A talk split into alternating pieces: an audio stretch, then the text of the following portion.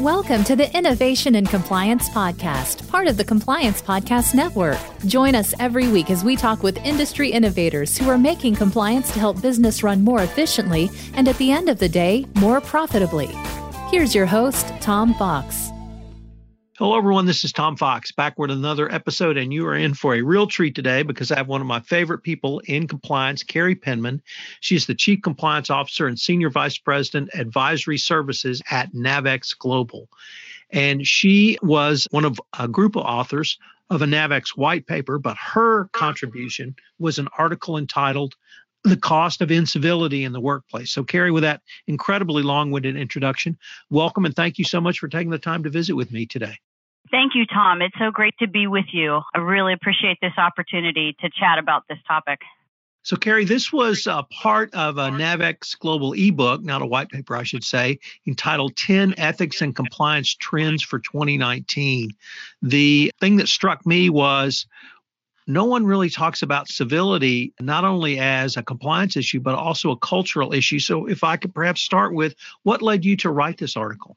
That's a great question, Tom, because I've been thinking about this. You know, this year marks 25 years for me in the ethics and compliance space. And as you know, my first ethics role was at Westinghouse Electric Corporation. And I used to joke then, but it wasn't really a joke, that my legacy there was going to be Miss Manners. And it really came down to the fact that I realized and learned that so many people don't have a good understanding of the fact that how you say something is as or more important than what you say. And I spent many, many hours coaching employees who called me with a concern or a question, particularly related to relations with their boss or their coworkers, and had this concern and they hadn't worked it out. And I would often coach them to go back to that individual and talk to them. And I found myself saying more often than not, it's probably not a good idea to approach the discussion by starting out with listen, you jerk face. And it really was about talking to people about manners and you know think about what it's like to be on the receiving end of the message that you have to deliver and how would you want that to be said to you. And the shame of it is it i don't think it has changed or improved. And in many ways i think it has gotten worse. And the truth of the matter is that rude and abusive and harassing bullying behavior have really been costing organizations big time for decades. You see it in decreased productivity, you see it in the loss of top talent, you see it in loss of innovation. A lot of people will call in sick if they don't want to deal with a particularly abusive individual that they're working with. And it impacts customer service and everybody says, well, this isn't a compliance issue. And, you know, a lot of the reports that ethics and compliance officers receive over their hotlines are related to HR matters. But many of these can either be or lead to some serious compliance violations. So, without revealing too much, Carrie, based upon when you graduated from college, we are at or near the same age. And certainly in my career, it was if not expected, it was certainly acceptable to have a very abusive manager. But one of the articles you cited in your piece was by your colleague Scott Nelson in a article entitled "The Era of the Jerk Manager is Over," and it really struck me your quote that you pulled from that article, which was even if an abusive boss does not cause the company to lose a lawsuit, the, simply the cost to get there are very high loss productivity, all of the things you detailed. And if a lawsuit gets filed, the cost to defend it. So when people start to see that, is that one of the reasons that things started to change, or are there other reasons? Oh, that's a great question. I think that there's a generation of new employees that have come in, and you so delicately raised the issue of our very young age and how long that we've been doing this. And you're right. I think it was accepted and expected that you know it was okay for the boss to be a jerk and you know these days it's just a lot less acceptable and i think you know the course of the discourse in our political environment i think has just raised the issue for so many people i mean we sit back and we listen to how people are talking to each other and it's embarrassing, it's disgusting. You know, so I think that this kind of behavior and the impact it has on any work environment is becoming front and center on the nightly news. So I really uh, hope that the expectations of the employees have changed and that people know and understand that it's not acceptable.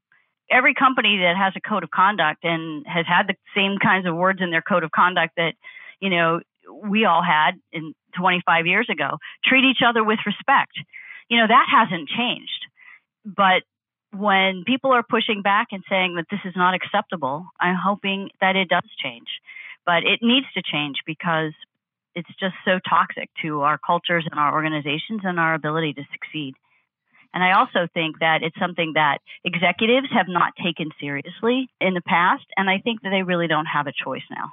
Carrie, one of the things that struck me about the power of your article was not simply identifying the problem, but you laid out several solutions that corporations can implement and actually just kind of either key takeaways or action steps. And I was wondering if we might be able to spend a little time visiting on those, starting with define and commit to core values.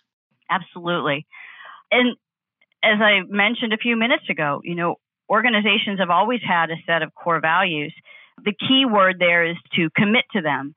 And for these values to have credibility with the employees in the organization, we have to have what I call an unwavering commitment to these values. They have to be enforced at all levels, that there aren't special rules for special people, that the top performer gets to be a jerk. You know, the top sales individual, you know, gets to scream at people. And so I think the only way for this to work is for organizations to recognize and discipline for inappropriate behavior because again as i said you know, if it's the screaming jerks that are getting the promotions and the raises, then that will become the norm of the organization if that's what they embrace. And I think everybody knows in an organization who the offenders are, and that directly drives cynicism uh, if those behaviors are accepted. We did a Navex Global did a virtual conference. We do one every year, and last fall we had a wonderful speaker from Zappos who described in her session some of the ways that they live and enforce their core values. And one of them is that they specifically hire and fire on these values. And so she mentioned that, for example, if somebody was flown into town for an interview and they were disrespectful to their driver, that person didn't get the job. And, you know, it's one thing to be aware of how you're treating people when you're managing up, but another to see how you behave with all levels of the organization. So it really comes down to, in terms of the core values, living into them in all aspects of the work that's done. The other thing that really struck me about your article was that you did not simply put it off on the corporation. You did not simply put it off on the manager, whoever that might be. You actually made every employee accountable. And that accountability for someone who's being supervised or under a manager is to be present professionally, personally, emotionally, mentally, and physically, and to treat the manager and the situation with respect. I was wondering if you could give us a few words on why you included that section. Right. And I think that goes back to my Miss Manners comment because, you know, employees may have legitimately had a concern or complaint about, you know, an interaction or a request from a manager, but it doesn't give anybody the right to be rude or to be a jerk.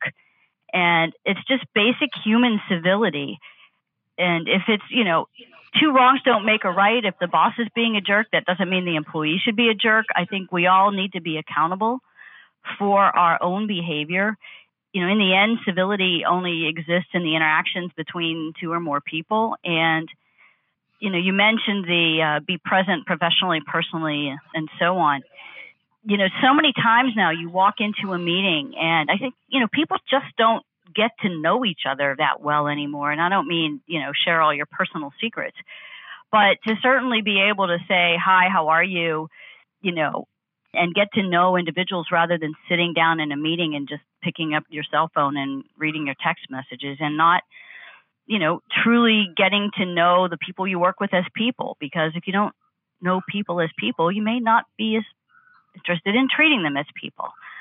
And I just think it really comes down to respect. It's something that I've cared a lot about for a very long time. And everybody is part of the corporate architecture, and everybody should be accountable.